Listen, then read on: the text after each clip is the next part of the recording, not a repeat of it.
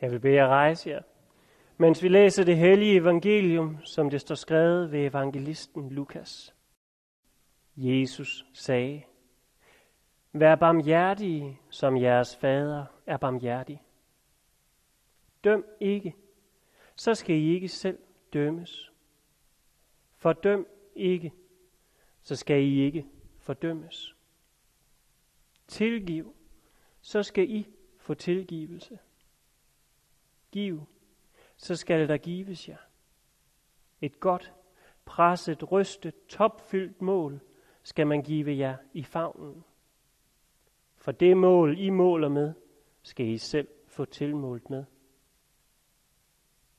Han fortalte dem også en lignelse. Kan en blind lede en blind? Vil de ikke begge falde i grøften?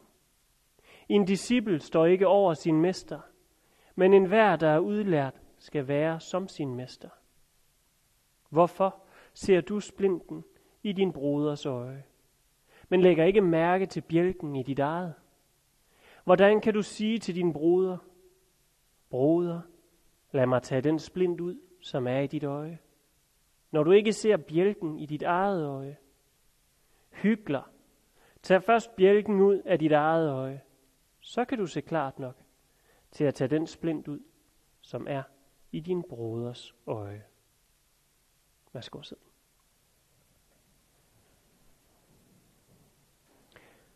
Lov og tak og evig ære være dig, vor Gud, Fader, Søn og Helligånd.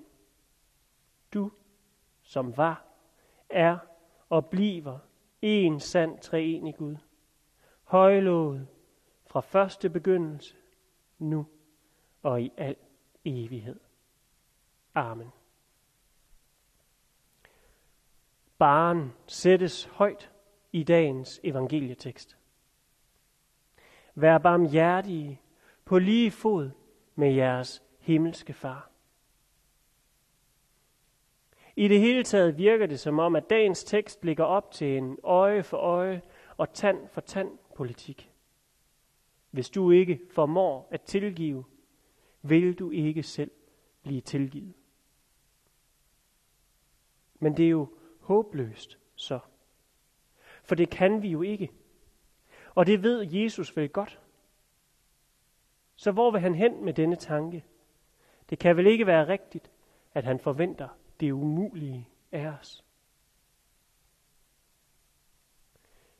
Kong David er en af de mest kendte personer fra vores Bibel.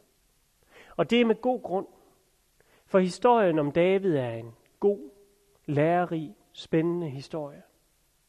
Og den starter allerede inden vi første gang møder David. Det starter med israelitterne, der ønsker sig en konge, og trods Guds advarsler om, hvad det vil medføre, fastholder de ønsket. Og de får, hvad de beder om. Og selvom Saul på mange måder er en drømmekonge, viser det sig, at han fejler. Og så kunne Gud jo passende have sendt en profet til folket med et stille og hånligt, hvad sagde jeg? Men sådan er Gud ikke.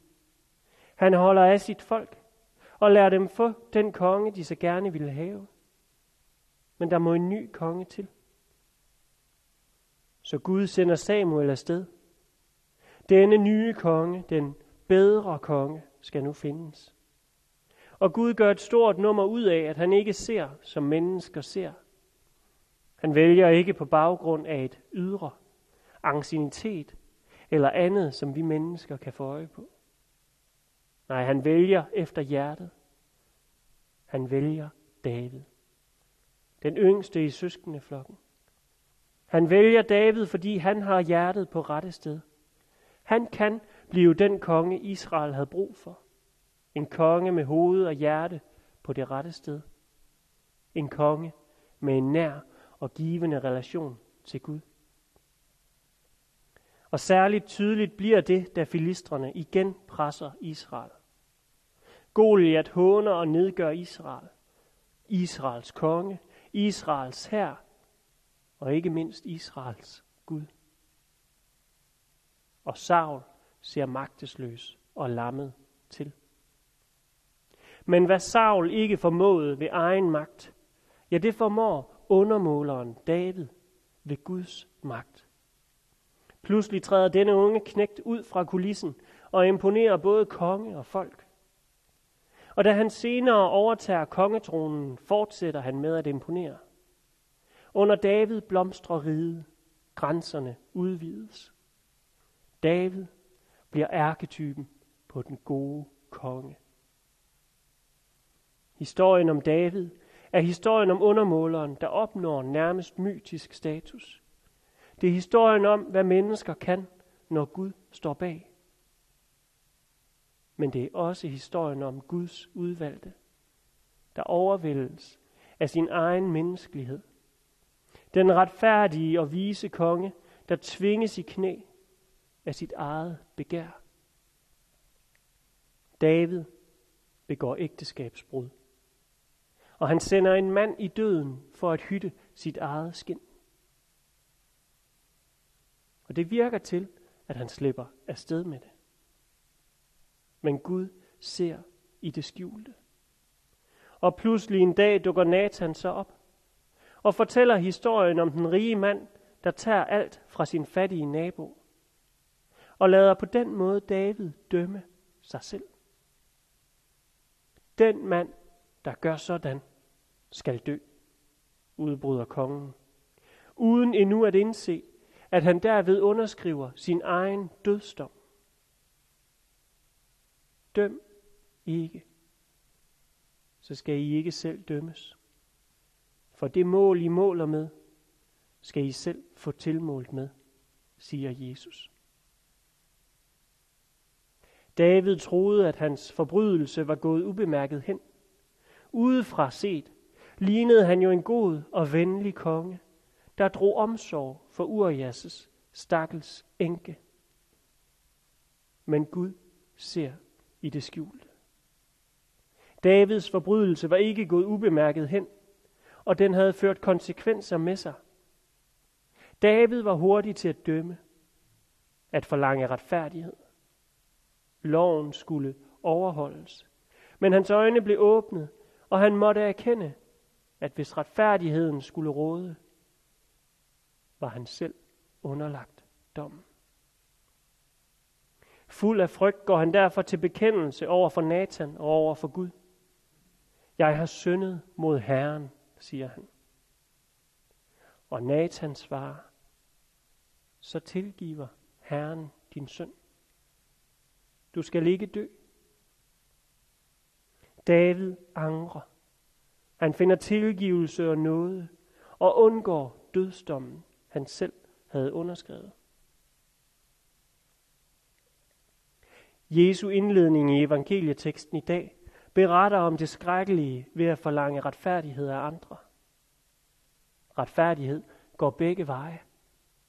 Den meterstok, du bruger, når du måler andres skyld op, er den samme, du selv skal stå til regnskab for. På den måde stilles vi til ansvar over for os selv og over for vores næste. Derfor er baren sat så højt.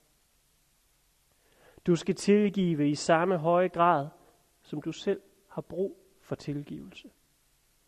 Ellers må du stå ansigt til ansigt med din egen hårdhjertethed. Jesu lignelse gør op med menneskers hyggeleri.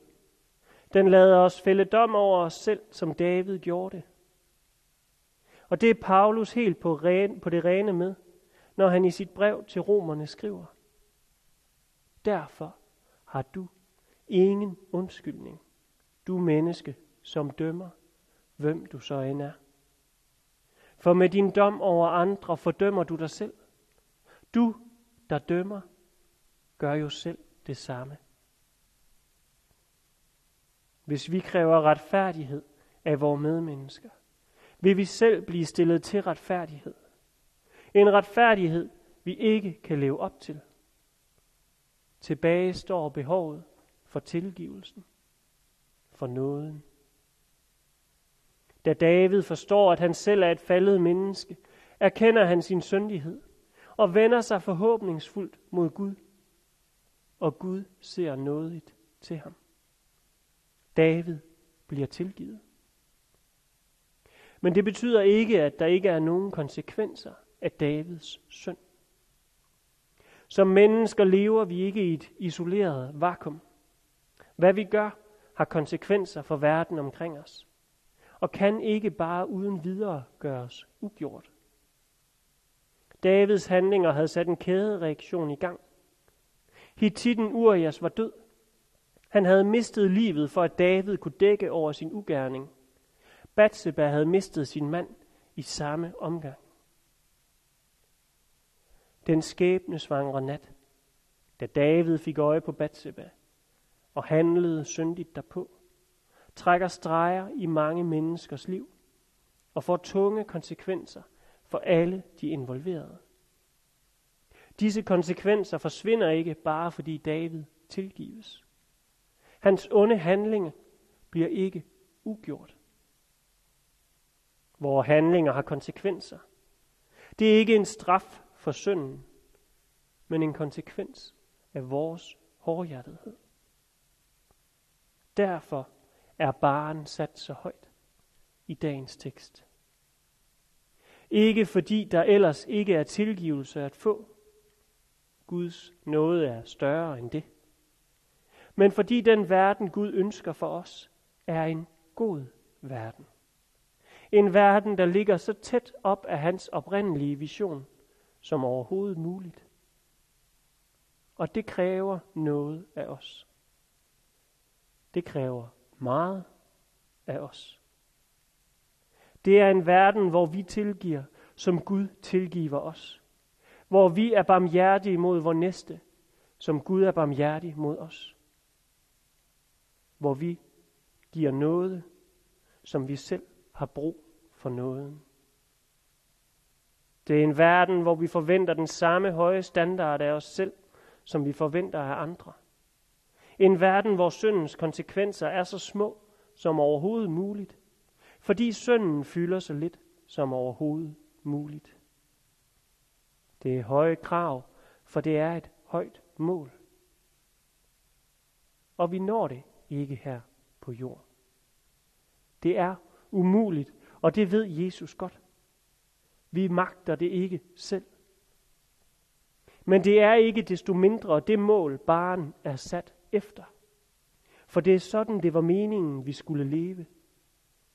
Og det er sådan, det er meningen, vi skal leve igen en gang.